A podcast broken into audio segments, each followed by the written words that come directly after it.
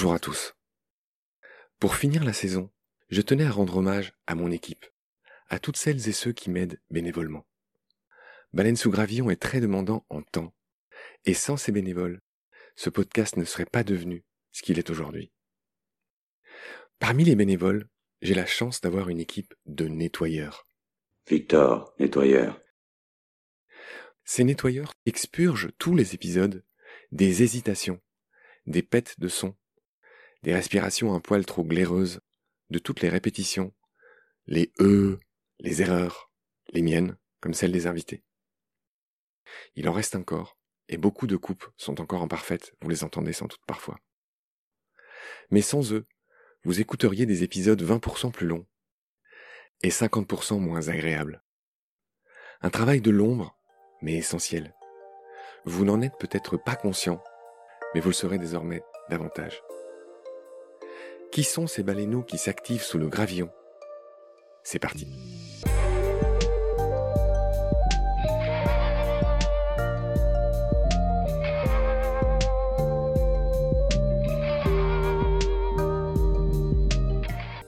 Salut, alors moi c'est Alban, je suis stagiaire à Baleine sous Gravillon. Je fais notamment du montage d'épisodes et aussi la programmation de toutes les rediffusions d'été. Donc pour me présenter rapidement, j'ai 20 ans et je suis étudiante en licence de sciences sociales à l'université Paris-Nanterre. J'ai découvert Baleine sous Gravillon grâce à Marc puisqu'il m'avait ajouté sur LinkedIn et vu que j'aimais beaucoup le vivant et que je souhaite aussi devenir journaliste plus tard, je me suis dit que c'était parfait de pouvoir associer les deux lors d'un stage pour me faire de l'expérience et en plus en apprendre un peu plus sur le vivant. Depuis petite, je suis vraiment intéressée par tout ce qui se trouve autour de nous, tout le monde vivant globalement. Et j'aime beaucoup Baleine sous Gravillon pour ça parce qu'il nous fait découvrir avec tous ces podcasts un large ensemble du vivant, que ce soit dans l'étymologie des noms du vivant, dans les combats qu'on mène ou même juste connaître un peu plus des espèces tout simplement. Mais j'aimerais aussi dans cet épisode vous parler d'un animal que j'aime beaucoup, qui est la mésange, et vous donner un petit peu quelques faits rares qu'on ne connaît pas forcément sur elle. Donc ce sont des petits oiseaux évidemment, elles appartiennent à la famille des paridés. Elles ont une petite taille, un plumage coloré. Ce sont les petits oiseaux que vous voyez des fois dans vos jardins parce qu'elles sont aussi réputées pour utiliser les nichoirs que vous mettez à disposition. Déjà, pour commencer, je ne sais pas si vous saviez, mais les mésanges ont deux modes de régime alimentaire différents. Elles sont insectivores l'été, donc elles vont manger des insectes et des larves principalement. Et l'hiver, elles vont être végétariennes en mangeant plutôt des graines, des fruits et des baies. D'ailleurs, les mésanges mangent beaucoup d'insectes l'été. Elles peuvent consommer jusqu'à 500 chenilles par jour, par exemple, ce qui est énorme. Et en fait, ça sert aussi de contrôle naturel à la population d'insectes nuisibles. Et donc, les mésanges servent à l'équilibre des écosystèmes. Et en continuant sur l'alimentation, certaines espèces, l'hiver, pour euh, pouvoir cacher leur nourriture et donc survivre, certaines espèces de mésanges, elles vont percer des trous dans l'écorce des arbres et là elles vont cacher toute leur nourriture. Alors, un autre fait marquant sur les mésanges, mais ça je pense que vous le saviez déjà, ce sont des oiseaux vraiment très intelligents. Ils sont par exemple capables de résoudre des problèmes complexes. Par exemple, ils peuvent savoir ouvrir des boîtes qui contiennent de la nourriture. Mais leur intelligence, elle se voit aussi dans leur mode de communication, puisque bien sûr, elles communiquent avec leur chant entre elles, mais elles peuvent utiliser d'autres signaux visuels, gestuels pour communiquer. Et quand il y a un danger, pour prévenir leurs espèces mais aussi les autres espèces, elles utilisent des cris d'alarme de différentes espèces quand il y a un prédateur par exemple. D'ailleurs, il existe une grande variété d'espèces différentes de mésanges dans le monde, mais bon, les principales, ça reste la mésange charbonnière, donc celle qu'on retrouve dans nos jardins, dans nos parcs, euh, en Europe généralement, mais il y a aussi la mésange bleue, la mésange noire, et j'en passe. Pour en dire un peu plus sur ces deux mésanges, donc la mésange bleue, elle est aussi répandue en Europe, tout comme la mésange noire.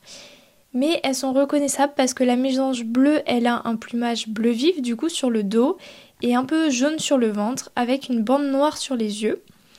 Et la mésange noire, elle a une tête noire tout simplement, un plumage plus sombre et un ventre toujours jaune comme la mésange bleue. Donc voilà, après il y a évidemment d'autres espèces qu'on peut pas tout détaillé, mais il y a par exemple encore la mésange boréale, la mésange à long bec, la mésange huppée aussi.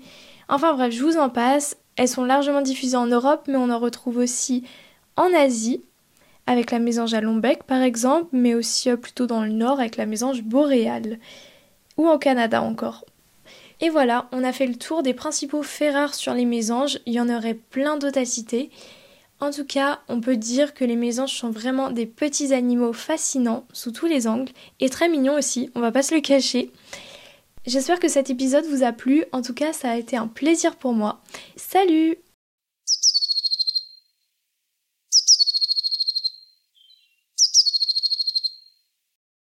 Bonjour, je suis Dorian Roulet, un jeune étudiant en master de médiation scientifique à Lyon, le master IMST plus précisément. J'ai découvert Baleine sous gravillon il y a trois ans, c'était durant ma licence de biologie à Rennes. Je voulais écouter des contenus qui me plaisent, qui me fassent apprendre des choses, notamment sur l'environnement. Et puis bingo, une simple recherche euh, sur internet m'a permis de trouver mon bonheur. Si je devais choisir un épisode préféré, ça serait celui sur les poissons archers dans Petit Poisson deviendra podcast. Savoir qu'un relativement petit poisson que je verrai peut-être jamais de ma vie et que beaucoup de personnes ne connaîtront jamais, est capable de prouesses techniques aussi incroyables, bah, ça force le respect et l'humilité. C'est un sentiment que je retrouve souvent quand je prends le temps d'observer la nature et qui me fait tant l'aimer. Donc aussi pour ça que je me suis lancé dans l'aventure Baleine sous Gravion. Je tenais à partager ces moments que Baleine sous Gravion ramenait dans ma vie du quotidien et qui me semblaient si importants. Pour ce qui est de mon travail dans l'assaut, je m'occupe du nettoyage audio des épisodes en majorité et je veille aussi en partie à ce que les épisodes sont bien accessibles sur toutes les plateformes et au bon moment. Mon totem est le grand cormoran, Phalacrocorax carbo, car c'est un animal qui m'a accompagné toute ma vie. J'ai grandi à Belle-Île-en-Mer, en Bretagne, où même quand j'étais jeune, cet oiseau noir m'intriguait fortement, et maintenant on le retrouve assez facilement, même dans les grandes villes, où je l'ai pu étudier et où il a continué de m'accompagner. Un peu comme s'il se développait en même temps que moi. Ça n'a probablement aucun lien, mais ça fait que j'ai une passion particulière pour ce bel animal. Et puis il représente l'adaptabilité par excellence pour moi, car c'est un des rares, si ce n'est pas le seul, oiseau volant, qui a des plumes hydrophiles. En quelques mots, c'est des plumes qui sont perméables à l'eau. Chose pas toujours pratique, car ça le rend plus lourd pour le vol, mais ça lui permet surtout de mieux nager. Donc si vous voyez un cormoran au repos qui étend ses ailes, la position dite de l'étendard, il n'essaie pas de vous épater, mais il sèche juste ses ailes, ce qui au final m'épate quand même. C'est probablement pas intentionnel, mais de savoir que ses capacités de vol ont été assez réduites pour qu'il puisse mieux plonger, je trouve ça vraiment fabuleux. Parce que qui n'a jamais rêvé de savoir voler? Bah lui au final il préfère plonger. C'est une chose qui me touche, parce que j'apprécie également beaucoup la plongée, en plus, quand il plonge, il peut aller jusqu'à 40 mètres et rester quelques minutes. Alors certes, on est loin du manchon empereur qui pète les scores, mais ce que j'aime me rappeler, c'est qu'en moyenne, il va rester aux alentours des 10 mètres et il dépasse pas les 30 secondes. Encore une petite dose d'humilité qui fait du bien, surtout quand on fait de l'apnée. Il vaut mieux rester humble, car un accident est vite arrivé, et le cormoran me le rappelle avant que je fasse des bêtises. Puis pour finir sur un petit fun fact qui n'a rien à voir avec moi, il y a des personnes en Chine qui pratiquent la pêche avec des cormorans. Donc vous pouvez les voir partir sur leur petite barque et les braves cormorans qui sont rangés sur le bord des bateaux. Ils sont éduqués dès leur plus jeune âge, on leur met un élastique autour du cou pour qu'ils avalent pas les gros poissons qui pêchent. Puis une fois qu'ils remontent sur le bateau, le pêcheur, entre guillemets, récupère le gros poisson dans leur gorge et leur donne un petit poisson en guise de récompense. Dernier exemple, il met pas en lumière leur intelligence, mais c'est pas ce qui me fera changer de totem.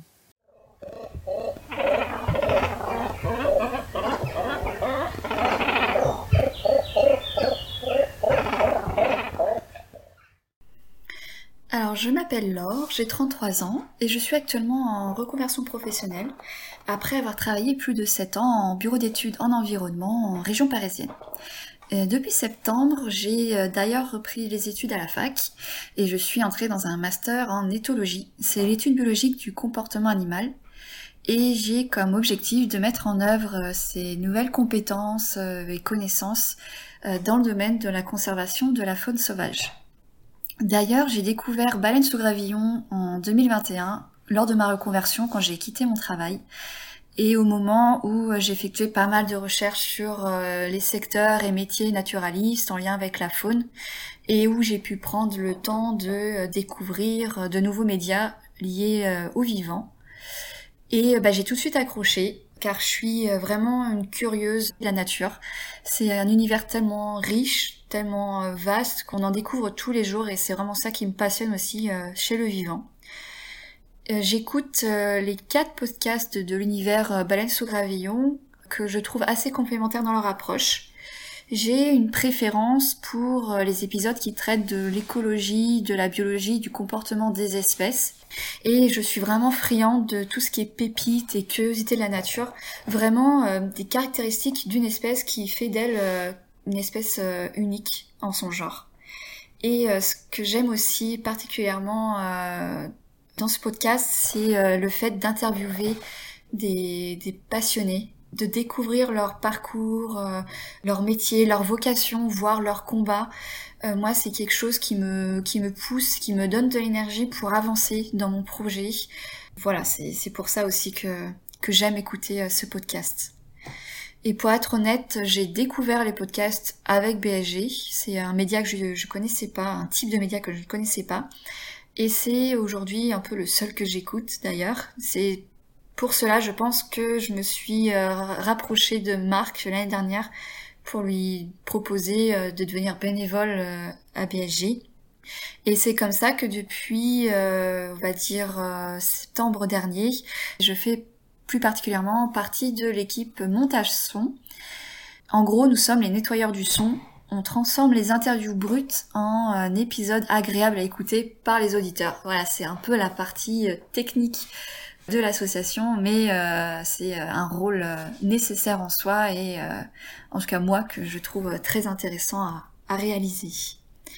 Alors, mon totem chez Baleine sous Gravillon, c'est le Ticodrome échelette de son nom scientifique Ticodroma muraria, qui est un oiseau euh, dont j'ai découvert l'existence l'année dernière car j'ai fait de l'éco-volontariat pendant plus de deux mois dans un centre de soins à la faune sauvage dans le Vercors. Et donc ce centre de soins porte le nom du ticodrome. Et donc c'est comme ça que j'ai découvert le nom de cette espèce que je ne connaissais pas et d'ailleurs que je n'ai pas encore eu la chance d'observer euh, dans la nature. C'est un passereau. Euh, et sa première particularité, c'est qu'il est le seul représentant de son genre et le seul représentant de sa famille, la famille des Ticodromidae. Et sa deuxième particularité, c'est qu'il vit principalement en altitude sur les flancs de falaises dans les régions montagneuses d'Europe et d'Asie. Et en France, on le retrouve euh, principalement dans les Alpes, les Pyrénées, et on peut aussi le trouver dans le Jura et le Massif central. Donc en gros, c'est un insectivore qui va euh, longer les flancs de falaise pour collecter avec son long bec fin tout ce qui est insectes, araignées et larves sur les parois rocheuses, que ce soit en basse ou en haute altitude. Et d'ailleurs, il a une technique de chasse assez particulière, c'est qu'il grimpe le long de la falaise et ensuite il se laisse retomber en vol. Il fait une sorte de vol euh, en piqué euh, pour redescendre en altitude et ensuite reprendre sa progression à plus faible altitude. Et d'ailleurs, euh, le nom ticodrome signifie littéralement qui court rapidement sur les murailles, du grec tekos mur et euh, droma qui court rapidement. Voilà, c'était un petit clin d'œil pour Marc qui adore euh, l'étymologie des mots. Une autre particularité de cet oiseau, c'est les motifs et la forme de ses ailes. En effet, c'est un oiseau qui est recherché par les photographes animaliers car euh, il a quand même des ailes euh, assez particulières et très belles. En fait, un des surnoms de cet oiseau, c'est l'oiseau papillon. Et en effet, lorsqu'il est posé, les ailes étendues sur la paroi, on dirait vraiment un gros papillon posé sur le flanc de la falaise, avec ses ailes d'abord grises, puis qui deviennent noires, marbrées de rouge jusqu'au bout des plumes, et avec deux rangées de points blancs parallèles au bout de chaque aile. Et il a aussi le bord des ailes arrondi, donc vraiment, on dirait, euh, ça nous fait penser à un, papillon. C'est très très beau. Et euh, pour tous les amateurs euh, photographes, il est plus facilement observable l'hiver, en fait, où il descend en altitude pour rejoindre des régions climat plus favorables, des températures plus clémentes. Et c'est à ce moment-là où on peut éventuellement même le retrouver en ville, au niveau d'infrastructures humaines telles que des églises ou des ponts. Il migre même jusqu'en bord de mer. Voilà, donc là c'est vraiment la meilleure période pour pouvoir euh, l'observer et faire de, magnifiques photos. Euh, je vais conclure en disant que voilà, son écologie est encore mal connue parce qu'il vit dans des milieux assez inaccessibles et donc il y a encore beaucoup de choses à découvrir sur cette espèce.